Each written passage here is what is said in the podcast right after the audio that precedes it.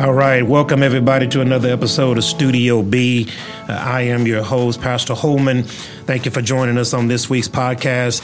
I'm excited to share new, um, some exciting opportunities that we have on this show today. But make sure that you go to our Facebook, our Instagram, our Twitter, and our YouTube. Click subscribe, hit that little bell button to the to the right to make sure that you're up to date on all of the episodes that come out on Studio B. Today, today, today, today, today. Uh, in the studio, we have a very, very special guest, and I know I say that a lot, um, but we have a very, very special guest in the house today, uh, talking about a very, very important issue about economic development and home ownership. I have in the studio with me today real estate uh, chief executive officer and co-founder of Brooks and Davis Real Estate Firm LLC, Mr. Michael G. Davis is in Studio B. Man, good to see you. How you doing? Man, I'm fan freaking tastic to be here today. Oh, fan freaking tastic! It's gonna be hot today. I like that. so everything's going well in your life, man. Oh man, it's phenomenal. Yeah, it's a good time. Good, good, good. Um, today, Mike. Um, so if you kind of trace what we've been doing over the last few weeks, we've been kind of uh, not kind of, but we've been very, very particular about the podcast that we are uh, showcasing and the uh, the guests that we're asking to come on, that they offer a particular perspective or expertise in whatever given field that we may be discussing. Absolutely. And you being a real estate guru. Um, and having your own uh, your real estate firm, um, you understand this important under, this important aspect about home ownership. Absolutely, and that's one of the things that we're going to be talking about today, and kind of dispelling some of the myths that are around. But I want to first kind of get your idea, your thirty thousand foot view about today's events. How, yeah. w- what's your ideas about what's going on? Uh, you know what, man? I think you know there's a there's prime opportunity uh, in this country, uh, as a black person in this country, to be able to take advantage of some of the, uh, I guess, financial stimuli and things that are kind of flowing through. Uh, and but the reality is, is that this is going to be one of those opportunities where you realize or where you see that it's not just about the handout. Like it's not just about you getting the money. Like once you get the stimulus, once you get the resources, if you haven't been taught or trained on what to do with them or how to manage them, right? That even takes us mm. back to the Bible. Yeah, yeah. If you haven't been taught on how to manage this stuff, then it's going to be here today, gone tomorrow. So, um, a lot of the message that I'm sending out to people is is that yeah, man, it's great to where's my stimulus check or where's my unemployment or where where's this money flowing in, but you need to educate yourself. So now you're not in the same predicament that you were in prior to getting access to what the government is wanting to do. So with that, Mike, let me let's jump right into this because we are graduating people out of high school, 12 years worth of school. We're graduating them graduating them out of college, an additional four years of school, graduating graduating them out of you know postgraduate school, additional four eight years. But in all of that, we're not teaching a financial basis. Right. There's no economics class. I mean, we learn about economics, but we don't learn about the basics about how to handle a checkbook, the difference between a credit card and a debit card. We don't understand those type of nuances, and so many um, people find themselves, you know, kind of going through life trying this and trying that. Yeah. And we all got our own stories. We all got our own stories, and and me and you are no uh, exception to that rule. But as you try to look at what's going on right now um, in this particular culture, how do we educate ourselves so that when those opportunities do present themselves, yeah. we are ready to take advantage of those opportunities? I mean, you know what? And it's not as challenging as I mean, it, I'll, I'll, start with a story about myself. It took me years before I even knew what money management looked like, mm-hmm. right? And and it wasn't because I wasn't trying to understand it or figure it out. It was just I just hadn't connected the dots when it. When in reality, is something as simple as count your money every week, mm. right? Look at how much money you made that week. Look at what bills you're going out that week, and then do like a finance meeting once a week. Once I started doing that with my company and then I translated that and started doing that at my house on Sundays, spending about an hour, just kind of going through how much money came in, what's forecast to go out. That's when I really start seeing change and start seeing things as as as money begins to build up, you start realizing that there's a lot of crumbs yeah, that are yeah. going out. Yeah, yeah. That you just yeah, yeah. you just didn't know. You start you start shoring, shoring up these gaps, and then once that happens, then you'll start having that disposable income. There's a game called cash flow. and I would, I, me and my friends, we would pay it. I mean, colleagues of mine that are in business, things like that, we would come in and kind of help with our business acumen. Um, but the one of the things about the game is, is that yeah, you you know, as you go around, they call it the rat race. You'll build this money up, this disposable income, to invest in stocks and real estate and things like that. But you're taking for granted of they've already done the hard work for you. They freed up the cash. Well, in reality, most of us we're spending all the money that we make. So mm-hmm. we never have the money to do things like economic envi- uh, economic development or saving up for a down payment for a house or paying down debt or whatever. Like we've never positioned our finances to, in a, to a point to where we're spending less than we make and we have that that freed up cash to do something with it. So me and you have talked offline that there is this stigma that is attached to, and maybe I can't speak for any other culture, so let me just speak specifically to the African American culture there is this stigma that is attached to finances and black people that oftentimes goes um, untalked about. Mm-hmm. And so there's this embarrassment. So if a person is 40, 50 years old, uh, we say things like, well, you should be better off than where you are right now. Right. Um, and the point of the matter is, is that maybe that may be true. And in a lot of cases it is but the education to be better off was not necessarily there. Absolutely. And so a lot of people are kind of going through life just kind of picking and choosing, well, this will work, this doesn't work, and kind of making that lifestyle fit themselves. Yeah. One of the things that I was taught very early on, now I'm 47 years old, uh, I didn't learn about money management or really proper money, uh, money management until I was 30. So I'm into my 30s and, and I started figuring out this whole money game. And I remember my mom told me one time, she said, I want you to write down every dollar that you spend, no matter how insignificant it is. Yeah. When you get paid on this day, until the next time that you get paid, take a little a little thing of sticky notes and write down every single dollar that you spend. Yeah. Whether that's, you know, a five dollar meal at McDonald's or Coke or whatever the case may be. And I remember coming back at the end of that two weeks and looking at it. And Mike, from the time that I got paid to the time that I was getting paid again, I spent almost three hundred dollars in those little crumbs. Yep, them crumbs. You yep. know, a little McDonald's here, a soda there. Now, if you just multiply that times two, that's six hundred dollars a month. Yep. That's seven thousand dollars a year yep. on crumbs. Yep. And because it's not big, significant amounts of money, I really didn't see them going. Yep. But you know, the Bible says in Song of Solomon too that it's the small foxes that spoil the vine. Absolutely. And so when we're talking about financial and money matters, that's not something that we like to talk about in the African American community because we don't have that kind of knowledge. Right. So one of the things that I want to talk to you about today is the aspect of how to build that um, financial portfolio. Okay. And I think the conversation has to be genuine. Many people have heard this about me. I mean, I tell my story. Uh, me and my wife were on WIC. Um, you know, I filed for bankruptcy in 2003. Um, so I've been down that road of not having, yeah. of having to, you know, put pennies together to make sure that the ends meet. Uh, we've been there. We've done that for small children. Uh, we've had to watch every single penny. We've been there. Um, but the idea of staying in that place was something that was never comfortable for me. Right.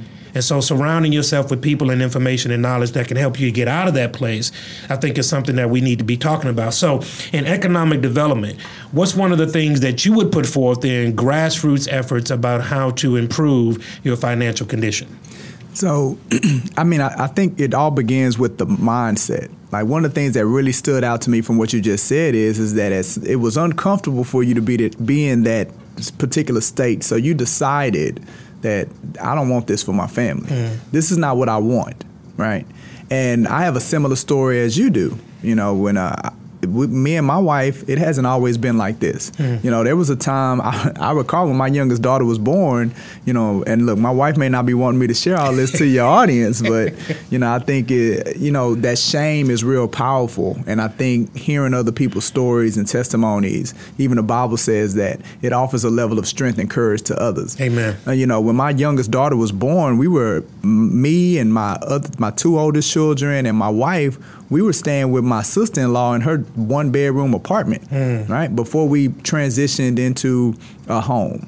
Um, we were we were on WIC before. We've had food stamps, right? Um, there was a time where my wife was bringing in more money into the household than I was bringing in mm. to the household. Where my wife was just like begging, like just bring something, right? So we've experienced that. But I had that transition that you had, and I, I said, this is not what I want for my family. Yeah, yeah. And because this is not what I want for my family, it's no it's no longer leaning on my wife. It's no longer relying on my, my parents or the government. I'm gonna make a change. Yeah, I'm yeah. gonna do something Yeah, about it. yeah, okay. Um, as the man of the house, right? As the patriarch, I'm gonna do something about covering and protecting my family as a man, and that right there spurred the change. That that that relying on God, that spurred the change in moving into creating a trajectory to build towards now beginning to create that economic development. Get on that trajectory to mm-hmm. where the finances become to get in order. So it starts so- with the mind. And so you made a personal decision. Yeah. Um, for you and your house. I mean, we say that we kind of throw that scripture against the wall all the time. Absolutely. You know, Joshua 24 and 15, as for me and my house, we're going to serve the Lord. But you made a personal decision and you started to change some some habits in your life. I mean, it's one thing to talk about it, it's another thing to put the perspective of the practices in place in order to change. And I think, Mike, and we're going to speak on this in just a little bit, but we are living in this kind of culture right now to where we want everything right now right now, immediately. immediately. Um, but the path to financial freedom is not an immediate path. No. Like it takes a long time, and then even some of that time, you don't even necessarily see the wheels moving. Right. Right. Oh, I just paid another bill. I just paid that down. Yeah, okay. yeah. You don't really see the wheels kind of moving, and so people kind of get discouraged That's right. That it's not as fast as I would like it. So how would you speak to a person that says, "Yeah, I get that, um, but I want it right now"? Yeah, yeah. I mean, you got to get that. You got to you got to learn how to build that anticipation into your life, right? One of the things that I can remember is is that when we first went to Disneyland, and we had never been. Nobody had ever been to Disneyland before, but when we was packing to go to Disneyland, we was excited. Yeah. right? When we was in the car driving to the airport, we was excited. When we was in the airport, we was excited. When we was on the way to the hotel, like the whole journey to the destination, we was excited. It was a level of anticipation to what we was about to experience. And that's how we got to look at financial freedom. It's a whole new world. Like you gotta you gotta build that vision in your mind of what that's gonna look like for you and your life and your mm-hmm. family, and you gotta constantly see that. You know, I talked about once a week I look at my finances, but also once a week I look at my ultimate life vision. Yeah, Right? yeah. Once a week I look at my ultimate purpose of why I'm doing all of this. So my vision is what it is I'm trying to achieve in life. Right? And then my purpose is why. Who's that going to be impacted? How are we going to impact that? And then I look at the different categories, the areas of improvement. That if I'm ever going to achieve that, these are things I got I constantly got to grow in. I look at that stuff every week to continue to build that anticipation and that excitement going through the journey because that's what's going to keep you moving toward it. Now, when you do that, uh, you speak to something very important, and that's by, um, you know, getting the expectation in mind that, you know, it's kind of like that thing about sowing and reaping. Mm-hmm. You know, when you put a seed in the ground, it would be foolish for you to stand over that seed and watch it grow. Right. day after day, you come back and you check on it. You know, once you put the seed in the right soil, the soil is going to take care of the seed. Absolutely. Right. And so it's just a matter of time before the seed does what the seed has been purposed to do. And I think that's a lot of ways in which we need to look at building our financial portfolio mm-hmm. and getting financially independent. But Mike, I want to put something in your earring in your hearing here because you are a real estate person. Mm-hmm. You know, the importance of right now buying a home. Yeah. Um, a p- couple podcasts ago, we did a uh, I did a uh, thing about um, Black Money Matters and talked about in 1954 that one in four black families owned a home. Yeah. and had a car in the driveway. Um, those numbers right now are dramatically different. Um, and we're talking about a 1954 pre-civil rights bill, um, voting rights, and all of these things that we had going on, Jim Crow laws, Yep. and all that you know melee that was um, being forced upon our people during that time. But you saw a strong family unit, and I believe that that strong family unit was grounded uh, in the home. Yeah. And so, speak to the point of um, home ownership and the importance thereof, uh, especially as it relates to um, African Americans. So I, I do believe that the the family unit back during those times was the was the I guess the linchpin that really held all of this stuff together. You know, back then in our community, the lead there was a lot of leadership, right? There was a lot of male leadership. Mm-hmm. There was a lot of independence or accountability as it looked from the males and the patriarchs of the family, right? Well, over time, that's been removed. And there's been this level of dependence that's kind of infiltrated into our community. Yeah. Even if you look at some of the federal programs Yeah. like, you know, Section 8, you know, the requirements of, well, you can't have a male in the house. Yeah, yeah, yeah, yeah. Right. Okay, now you're gonna start talking about something. now. All right. I'm just, but but you know, you can't have a male in the house. You can't. There are certain family dynamics. You know, single parent, children. The more children you have, the more assistance that you receive. That further perpetuates, not an ownership standpoint, more of a rental or dependence mm-hmm. standpoint. It's, it's been it's it's infiltrated in there, right? So as it relates to home ownership, there's a level of stability that comes from. There's a level of pride that I'm, we just talk, talk. We'll just talk about pride. Like when a person is confident and a person has pride, they behave differently. Yeah, yeah. Right? When a person there's a sense of ownership, then you know that drives leadership. That drives the kind of habits and behaviors that that uh, perpetuate somebody to a level of success. Um, when you when you remove that um, that feeling, that emotion, and and that narrative from an individual, then you can see it in the things that they do, and then based on what they do determines the kind of results that they get. So where we see Black America right now, where we see as it relates to home ownership and the low numbers, because right now it's at about 42 percent. Hmm. Uh, and it, and you know we throw numbers and percentages out there, but in essence, what we're saying is is that if if I took 10 black families and brought them into this room, more of them hmm. would rent than own a house. Hmm. Like that's that's crazy. If we if if we're going to say that you're going to be a part of the country, you need to own a piece of the country. And you know, this is something I was thinking about this morning. If you want to know the kind of people that America cares about, it ain't black or white. It's not a black or white thing. If you want to know who they care about, then look at the tax code. Yeah. Right? They Yeah. care about business owners. Yeah. They care about homeowners. yeah, yeah, that's right. That's what we need to look at. And Yeah. Mm. they care about people that have children. Like look at the tax code. Look at the kind of benefits that they get. So it's it's a formula. So be, get educated in the formula and begin to play. Now that is th- th- that's profound because I think we need to kind of sit there for a second. So when you're looking at um, like where we're located, we are in apartment haven. Uh, so we have a lot of transient people. Yeah. Um, you know, they go from you know deal to deal, and one of the one of the disadvantages about moving frequently is the inability to establish stability. Yeah. And stability goes a long way. Uh, any study will tell you this: when a child is more stable, they are more uh, economically advanced, more educationally advanced um, in their adult years. So, so, so the numbers bear that out. So when you're going from apartment to apartment, um, and from this place to that place, you're going from school to school. The child has to get new friends upon new friends. Absolutely. You are creating an environment of instability Yeah. that will be played out in that child's adult years. Absolutely. And so when you're talking about home ownership, there's an economic benefit to the home ownership, but I think you spoke of something very, very important. Um, and that's the family dynamic of home ownership, Yeah.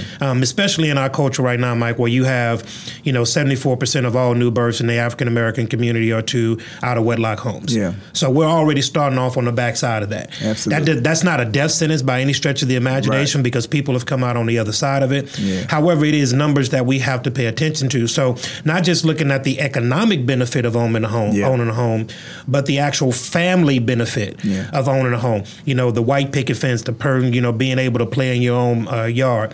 I think that there is a family dynamic to that that even in some cases outweighs the economic benefit. Well, I you know I'll speak to that right, and you know again nothing against those that are single parent households Absolutely. and they you know they putting in the work. The reality is two incomes is more than one income. Yeah. Right, and a two income household has a different quality of life than a one income household, and a child growing up in a two income household experiencing that different quality of life is going to have a different experience than the child that's growing up in that single income household and experiencing that quality of life. So if I know that there's a better environment, then for me it feels like it's my duty to do what I can to place those that I love in that in that type of experience and in, in that type of environment. It's a better experience owning a home, having your yard, having neighbors versus living in an apartment where you got people above you, below you, to mm. the side of you. Mm. Like it's a better life experience. If my children are at, are at home studying, then we don't have to worry about noise or the mm. neighbors disturbing them. Everything is confined. Yeah. If I'm in an apartment, yeah. I don't have that, right? If if if I'm at my house if there's some dis- some violence going on in one of my neighbors, we're still somewhat isolated. Mm. But if I'm in an apartment, we all gonna be. We so all gonna no be a part of that. There. I have no control. I have zero control of it. I have z- think about thinking about living in the uncertainty of things. Right? If I own my house, can't nobody put me out. As long as I'm paying my mortgage, as long as I'm paying my property taxes, it ain't nothing you can do. Right? But guess what? I could be paying my rent and then new property manager come in there and they can either go up on my rent, yeah. put me in a situation where I gotta leave, or they just decide, look, we're not renewing. And you gotta go, and there's nothing that you can do about it. Like so, there, yeah, absolutely, is more than just economics as it relates to home ownership. Matter of fact, I agree with you. I would say that it's much more than an economical impact in owning a home. It's more of a psychological, emotional impact when you actually have something that you own and that you can control. So, Mr. Michael G. Davis, this is. Um, I have long respected this brother in the work that he does. You are you got your degree in chemical engineering. Chemical engineering from uh, Prairie View. Absolutely. From Prairie View University. That's where my daughter goes to school. Shout out PV uh, to PV. Um, but you have a passion for um, passing information on to acquire the American dream. Absolutely. And that is home ownership. Yeah. Um, but why is home ownership so um, why is it so scary? Uh, yeah. Like, like, why is the process of, uh, why is it more inviting for me to go and pay, you know, eight hundred dollars over here in rent yeah. than it is for me to pay twelve hundred dollars in a mortgage? Yeah. I mean, what, what, what, what about home ownership is so scary to, to a lot of people? Right. And and let me clarify something for you. Right now, the way interest rates are, them numbers will be switched. Hmm. Right. You paying eight hundred dollars in mortgage and you wow. paying twelve hundred in rent. So I mean, I'll use again myself as an example. And this was in 2000. My daughter's seven, so this was in 2012. So we started renting our house, the one that we currently live in, that we bought. We were renting that house, and the rent went up to fifteen hundred dollars a month. Mm. So when the rent went up to fifteen hundred dollars a month, I was like, Nah, we had been in there a couple of years. I said, Man, we need to do something. So we looked into it. Then we really didn't know that we could. Um, if we could buy a house and never bought a house before, it was first time home buyers and all that. But we looked into it, say something got to change, was able to pull it off, and our mortgage, our rent was fifteen hundred. The mortgage was thousand fifty dollars, and that included everything. That included taxes, property taxes, insurance, principal, everything. We we in, we immediately got a four hundred dollar raise. Wow! By going from buying, I mean, uh, renting that house to owning that house and we're still in that house today have equity that's been built up. Now, look, again, we talk about the shame. People shouldn't be, sh- at, at, some point when you decide you want to do something different, just do it. Like, mm-hmm. forget what people are going to say mm-hmm. or anything about it. I'm telling you the story about me buying a house. I was a realtor for 10 years. Yeah, yeah. I had I was helping other people talking about buying a house and getting them in homes, and this was kind of my source of income. And I had never bought a house. Mm. So it doesn't matter right? And don't think that that that had crossed my mind, and I had apprehensions around that. How I'm gonna tell these people that's so hypocritical that I'm gonna push home ownership and I don't even own my home. But so what, right? Once you decide that you need to do something about it, do something about it. So as it relates to home ownership and and why I'm so passionate about it is because because of this there's a humongous wealth gap as it relates to this country, mm-hmm. and you and I both know this. Mm-hmm. And I, mm-hmm. I, believe you kind of quoted some statistics as it relates to it. Um, it's believed, depending on what study that you look at, that for every dollar that a white family has, African American family has only ten cents. Mm-hmm. Um, the the we're talking about hundreds of. T- couple of hundreds of thousands of dollars discrepancy as it relates to wealth between white people and black people. Okay. So, but what someone said is that if we put every black person in a home, then that would deal with almost 30% of the wealth gap. Wow. If we just put if if, if those 60% of people that don't own a house, if they just got houses, then that would deal with almost 30% of it. And and that's just looking at it from the economical standpoint of it. But I understand the the other areas that we talked about as it relates to the family unit and the family and the children and the future. Again, it's a different experience from a child that, like you said, that's transient, moving around a lot, growing up in apartments versus one that's only been in one house.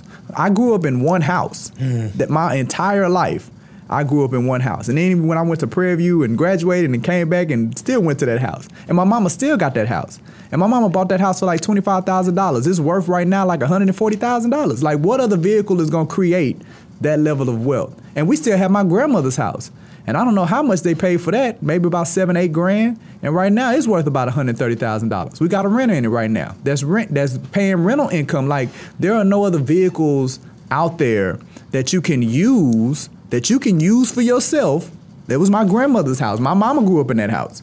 This was my house, the house that I grew up in. And now we can use those as vehicles to continue building wealth for my children and my children's children. Like there's no other vehicle out there that I can see.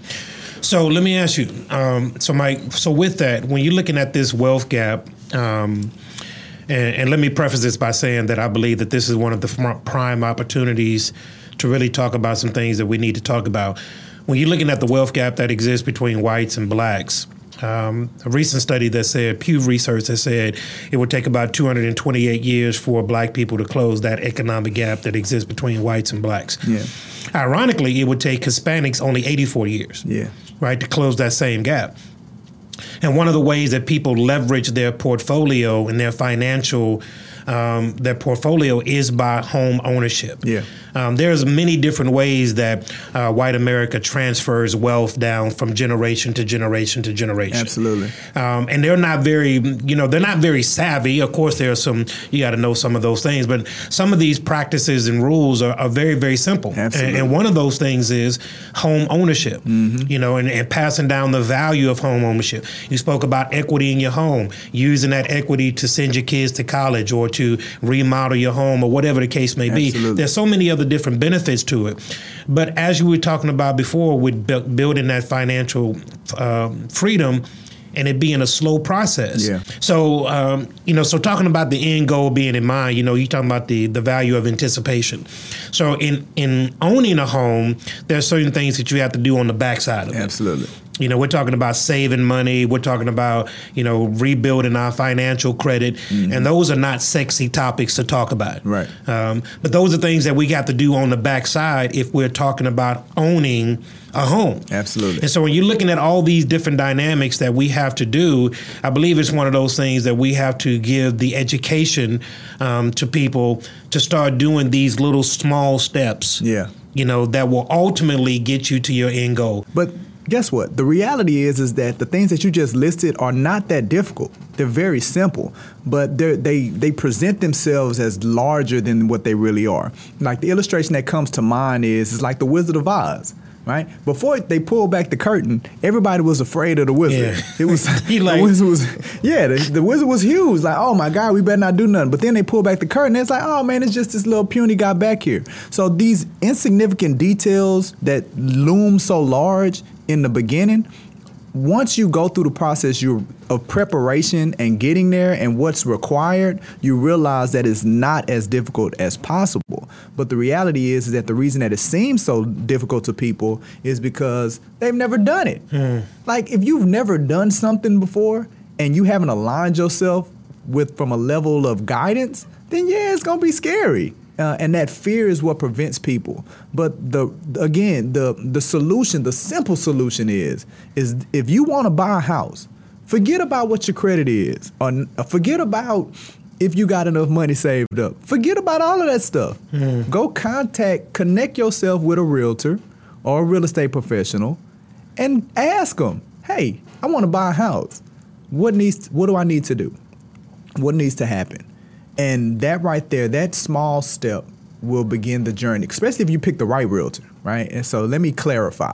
Uh, it's 40,000 licensed professionals in our Metroplex. They all not good, mm. right? So it's possible that you may pick the wrong one. But get you somebody that's gonna walk you through the process. Just say, hey, look, man, I wanna buy a house. Will you hold my hand through the entire process, whether it takes 30 days or 30 years? Will you hold my hand through the process? And there are some out there that will do it. Like my wife, she's a testament of it. She'll she'll hold their hand I'm not so much. That's why I'm the CEO and not the realtor no more, right? But get you a realtor that's gonna do that for you, and I promise you, it exponentially decreases that fear. And you'll look up one day and you'll be in your home and you'll realize, oh, that wasn't so bad. So you're talking about first steps, mm-hmm. and Michael, let, let, us free some people here. Okay. Um, with that because I believe that is absolutely so crucial. And I want to make sure that I'm looking at the camera when I tell you this. I, I don't care where you're at, uh, what mistakes that you've made in life. If you're breathing on this side of God's green earth, you still have tremendous opportunity to do some great things in life. Um, but that first step is most of the time the most challenging step. And we talked about the stigmatism that is a that is attached to it, the shame, um, that is attached to it. And I believe that that has a lot to do with how we compare ourselves to other people. Yeah. And um, maybe that may be comparing myself to my contemporary or comparing myself to my family member or whatever it may be. But that initial first step, yeah.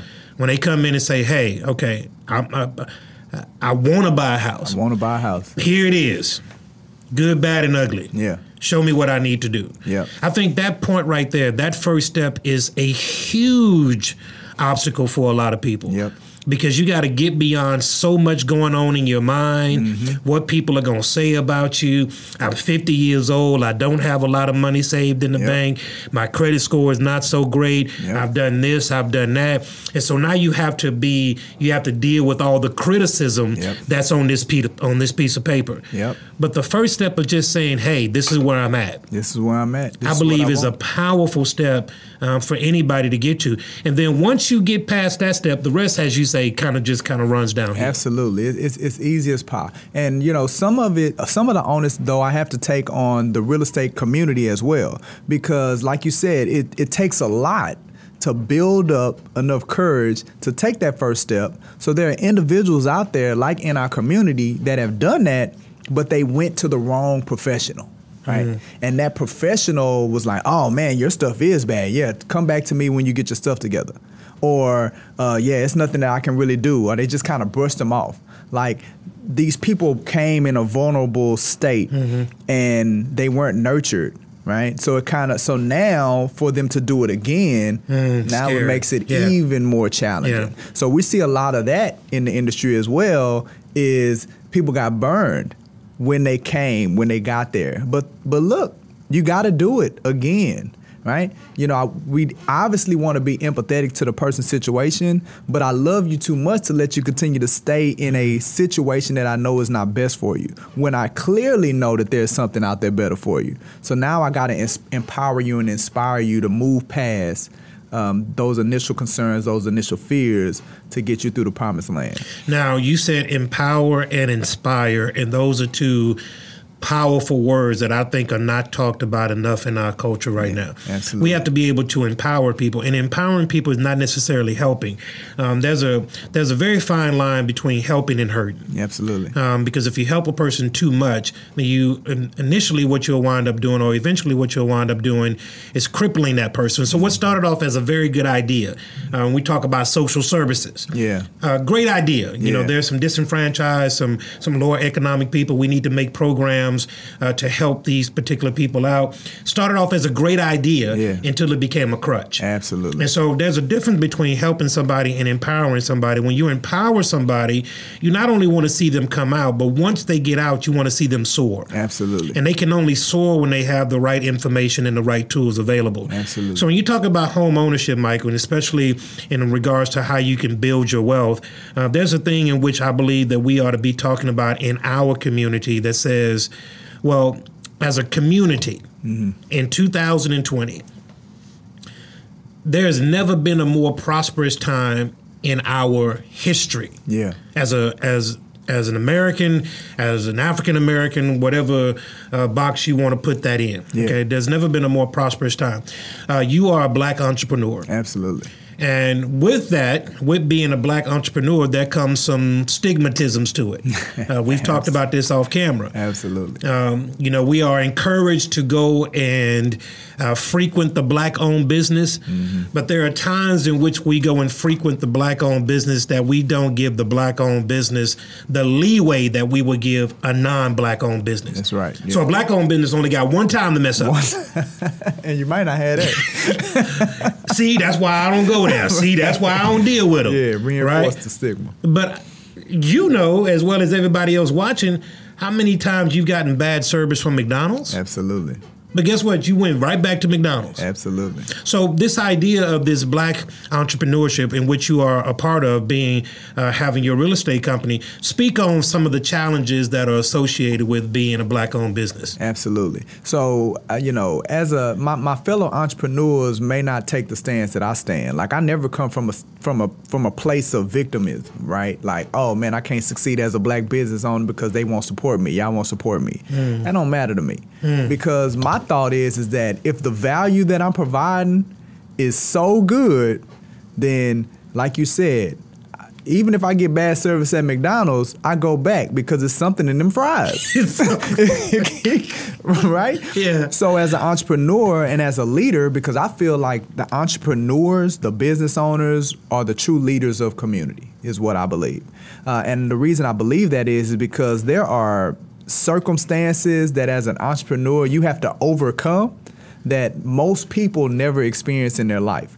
And because the entrepreneur and the business owner is able to push through that and able to stand in those circumstances and situations, there's a level of strength and courage that they have that others can get inspired and get juiced from.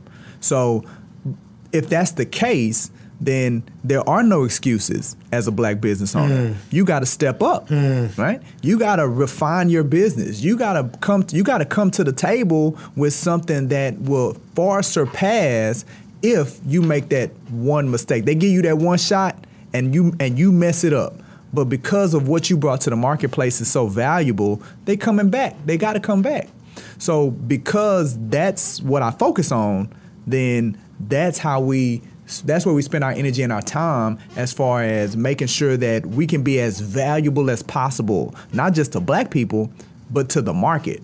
Because the market drives success. Man, you now you know you you know you don't know how comforting this is, uh, Mike, to, to hear this because you know there's this thing called perceived value. Yeah.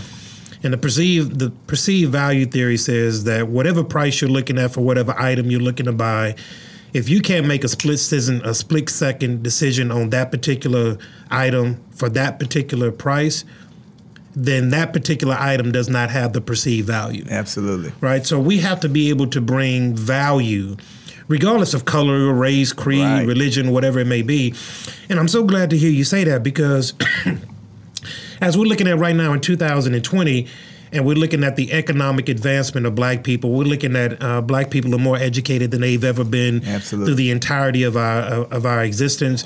Um, we're seeing black entrepreneurship shoot through the roof. Mm-hmm. We're even seeing record numbers uh, of people doing great in in in, uh, in the political realm. Uh, there's so many different things that we can point to as far as being um, advancement. And I think when I hear you say you got to step your game up. Yeah. Um, you know, at the end of the day, we have to step our game up. Absolutely. We can do better. And so that theory about how to um, you know, plant a seed today, and then the seed that I'm planting today, I have to be disciplined enough to water that seed mm-hmm. and eventually allow that seed to come to pass. You're seeing this happen right now in your own business. What's one of the things that drives you in helping people to achieve this um, American dream. Absolutely. So, you know, I've transitioned myself because what I really want to see now is that I want to see more people that look like me successful as realtors, right? Um, and because the more successful realtors that I have, the more black people we can help get into homes. Because now we have that kind of realtor that is going to deal with these psychological these myths, these preconceptions that the customer base is bringing to the table, we have somebody that can truly empathize with them, mm. right? Because as we sit back and say, oh, well, you know, white realtors, they want to steer you, or, you know, you got redlining with the banks.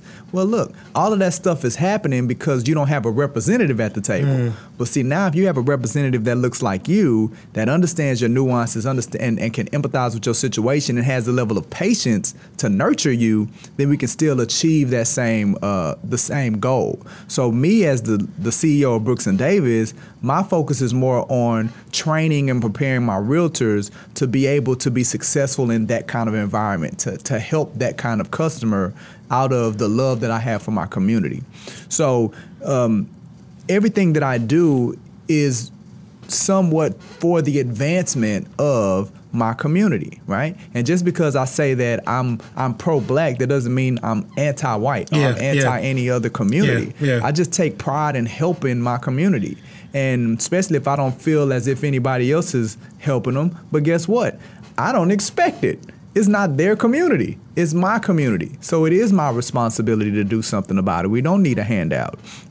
So as I focus on building Brooks and Davis, because right now we got over 50 agents, um, looking to get to, you know, as I sit here at this table, my vision of where I want us to be is not the largest African American brokerage firm in the United States or in the state. Because right now we're the largest African American firm in the state. Most people don't know that. Mm. That's that's 100% wow. independent, black-owned brokerage firm in the state. We're the largest. But that's not what my vision is. My vision is to be the largest period, in profitability and production. And I know what numbers that, that, that has to achieve. We got a little over 50, but the, the largest firm has 4,300 agents. Wow. Right? So, but guess what? That that gets me up in, you know, every day.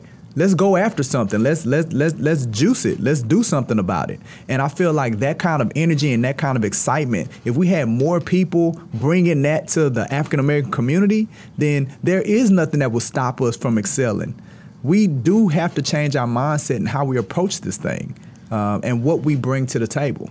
So, Mike, one of the things um, as we talk, and I'm so glad to hear you say this, man. I am so so glad to hear you say this um, because I have I'm on record, Mike, as saying that uh, while America is not perfect, mm-hmm. uh, warts and all, um, and all of the stuff that we got to deal with um, we have made tremendous strides. Absolutely. Uh, tremendous strides. The days of Martin Luther King, uh, Medgar Evers, Malcolm X, uh, those who fought for a greater day for their people. Um, we are enjoying freedoms mm-hmm. that were one time just being dreamed about. Absolutely. And so the power to succeed in this day and age uh, absolutely at the fingertips of anybody who wants to grab it. But I think it goes back to what we've talked about in the in, in the beginning. There has to be some personal accountability, some mm-hmm. personal reflection, and some personal decisions on on what I need to do. Um, in your story as well as in mine.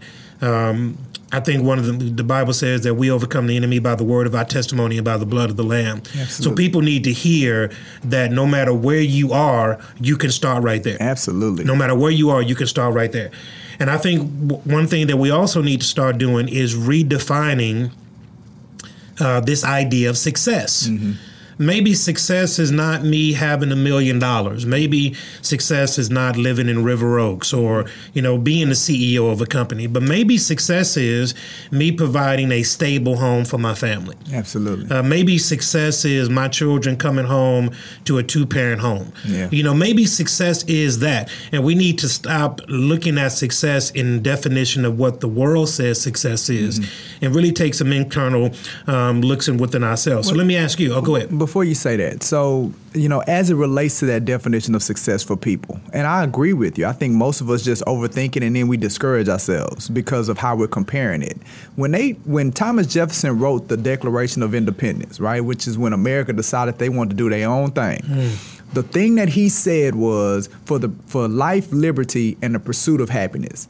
So, in my opinion, success is what are you what's gonna make you happy mm. right? If a million dollars gonna make you happy then go for it. He said the pursuit of it yeah. chase it right?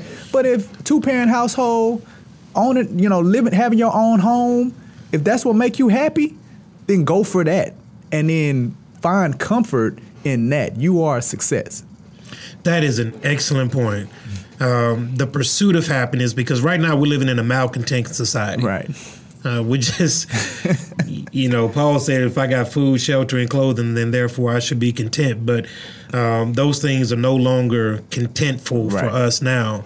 And so we're always looking at what the Joneses have and then trying to up the Joneses on whatever they just got. Absolutely. Thus gets us into a bad financial pickle. But let me ask you something as a black man And I want to steer the conversation in these in these last few moments that we have about success for the black man. Mm-hmm. Um, just allow me. Okay. Um, the, the the the victimization of Black America, um, the constant berating, and the pictures that we see of Black America. I'll give anybody that is watching um, a, a a test. I want you to go to Google and I want you to type in doctor, and ninety five percent of all the results will be white men. White men. Go in Google and type in thug. Mm. And 95% of all of those images are black and brown. Yeah. Type in lawyer. White type man. in scientist. Whatever you want, whatever you want, whatever high affluent position that you type that in and see the results that Google gives you. Wow. Well, that is perpetuated across so many different levels. Yeah. But as I bring people into Studio B, like a Michael G. Davis, who is uh, one who has decided that enough is enough, I'm going to do X, Y, and Z for the betterment of me and my family. And you took progressive steps in order to do so. Speak to somebody looking right now that may be in that position, and man, they, you know, maybe they ain't over their head. Yeah. You know, I don't really, you know, that sounds good, but that's just not for me. Yeah, absolutely. So uh, again, you know, I always go back to you got to become crystal clear on what it is that you personally want to achieve. I want to do something as far as to move my community forward. Period. But it can't just be lip service. And I think that's that's what determines if you're really about it or if you're just talking, right? So it's one thing to have a desire to do something, but the question is, are you going to do it? Are you going to actually take action to achieve it? And if you're not going to take action to achieve it, then stop talking about it because you really don't want to do it. So if a person's out there and they have a desire, say to purchase a home, if you have a desire, hopefully our show has shown you that you have a support system in place to help you achieve that. You just got to take a simple step of connecting, engaging in somebody. And the reality is is that we're using the illustration of purchasing a home, but the reality as far as it relates to black America, we can accomplish anything that we want to accomplish in this country. And there is a support system within our community that can help you accomplish anything that you want to accomplish in this country, but you got to take that first step, and that's where the accountability fits with them. Now, and to that, Mike, we have to get out of this place to where we are uh, demonizing people groups. As a as a Christian, um, I take a lot of heat by saying that you know my blackness um, is a temporary assignment. I'm going to be black from the time that I'm born to the time that I die.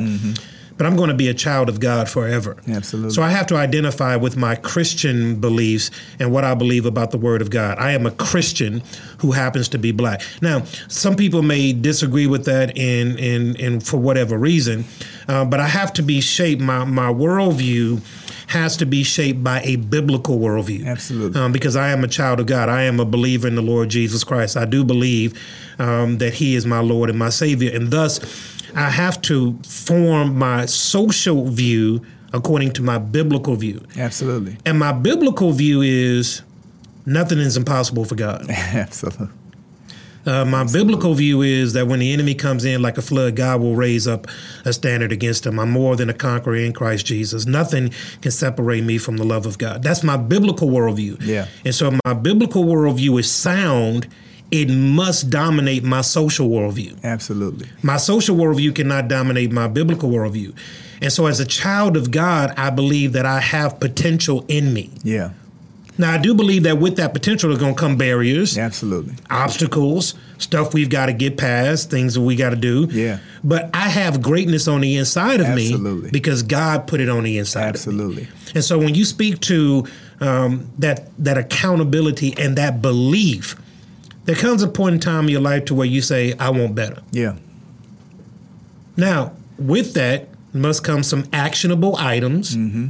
to be better. Absolutely. So, how do you get to the actionable items? Absolutely.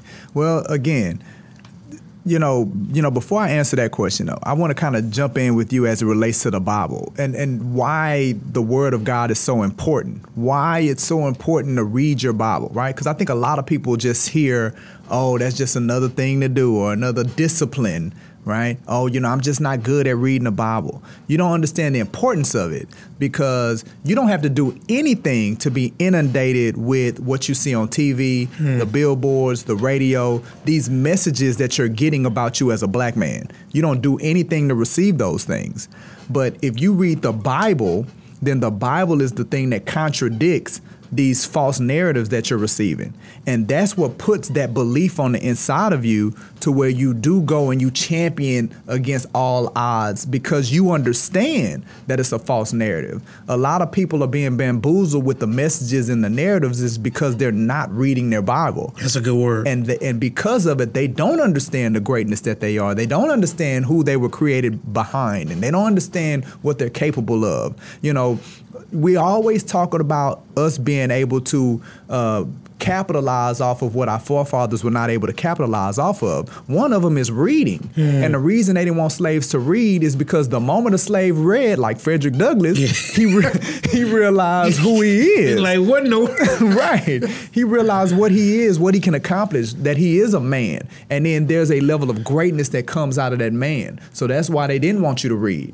But you got to read the word. So now to jump into your question as it related to what was your question? The actionable items. The actionable items. All right. So I think I told you this earlier when we was talking last week. That's the easy stuff, right? The actionable items is, is that you first get with somebody that's going to consult, and then they're going to lay out the map because it's case by case. Like it depends on your situation. Like where are you as it relates to credit? Where are you as it relates to savings? Where are you as it relates to um, ultimately what you want to achieve? So we can't just paint it with a broad brush. Uh, but the first step is that you need to connect with somebody so they can prepare you for what you're wanting to achieve. Now, to what you say, Mike, I want to. I want to make sure that um, the message is crystal clear. Yeah. Um, because you spoke of something very important that I think needs to be highlighted before we get out of here, and that is you are constantly being inundated with the message. Constantly. Um, a message. Um, you know, we we we don't understand the value. I was talking to my wife this morning, talking about advertising agencies and the three biggest advertising agencies in the company. Yeah. You know, the ones when you say you know uh, Johnson and Johnson, and you know all of these Procter and Gamble, these advertising agency that handle these mega companies. Yeah. Well, everything about that advertising agency, every aspect of the commercial, the music, the lighting, the colors, are deemed for an end goal. Absolutely. Of getting you to believe a certain thing. Yep. And so you are inundated every single day to believe something. Yep. If you don't have something that can counter that, right. You're poor, you're disenfranchised, you're systematically oppressed, you can't do this, you can't do that, you can't do that. If you don't have something to counter that message, right. The love of God. Yep. That you can. Mm-hmm. When the world says that you can't, God says that you can. Right. When the guy, when, when the world puts a barrier up in front of you, I, am oftentimes reminded. I'm a pastor, so uh, David was called in 1 Samuel 16 at the tender age of 16. Yeah. To lead the nation of Israel. He was tending sheep, smelled like the sheep. Yeah. He was overcome. Um, he wasn't even thought of by his father. Yeah. Eight brothers looked like kings. You got one more, said Samuel to Jesse. Yeah, but he's on he's in the back somewhere. Yeah. Go get him. And the Bible is very clear that as soon as he walked in the door, the horn of oil began to flow. That's right. So he got anointed at 16, but he didn't take the throne until he was 32. Right. And you got to imagine the seed that was planted in his life by Samuel at 16. Mm-hmm. But that it took 16 additional years yeah. for that seed to come to pass. And just imagine the obstacles. Yeah. I mean, we read about him. Saul was trying to kill him. Yep. His men abandoned him. Yep. David was acting like he was crazy. Yeah. All of these different things that David had to go through, but I believe it was because he had a counter message. Absolutely. This is what my dad says about me. Right. This is what my brothers say about me.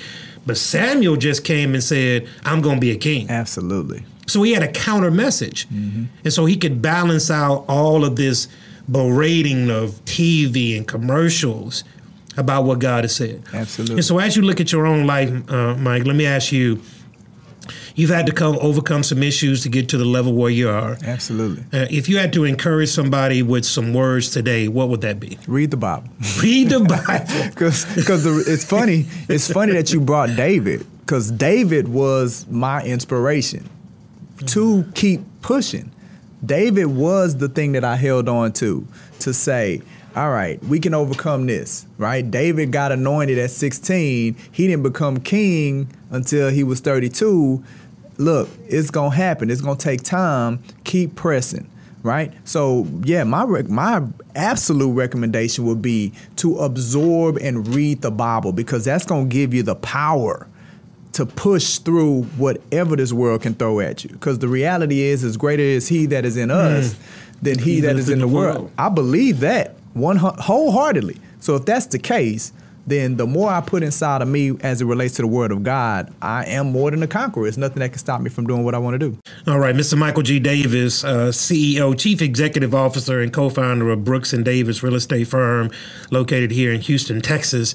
Uh, man, this has been such an insightful uh, podcast for me, man. And I want to thank you. I want to publicly say um, that I have long since um, treasured your journey, brother. Um, uh, highly respect your worth ethic, your worth ethic, and this is one of the most calculated brothers. He dots I's and he crosses T's. Absolutely. Um, but I want to give you an opportunity to, to talk to the audience about this all important thing about home ownership and how they can contact with Brooks and Davis. Absolutely. So I mean, it's real easy, right? Um, well, we, and the reason we make it so easy is because it's very important, right? So you can go to our YouTube channel. We're on YouTube. Just type in Brooks and Davis Real Estate Firm. You can go to Facebook. We have a Facebook business page, Brooks and Davis Real Estate Firm. Um, but if you're really ready to have a conversation with somebody, reach out to us. Call the office, and the number is 713 665 8329. Look, it's no pressure. We're not going to make you do anything that you don't want to do. But if it's something that you want to do, we're going to guide you and we're going to hold your hand through the process to be able to achieve the outcome that you want. So again, that number is 713-665-8329, uh, and then we'll connect you with one of our realtors and get you to that next phase. Even if it's just you just have a lot of questions that you want to get answered, we'll answer those questions and make sure we put you in the right place. And so I am a witness to this. Um, I'm highly recommending Brooks and Davis.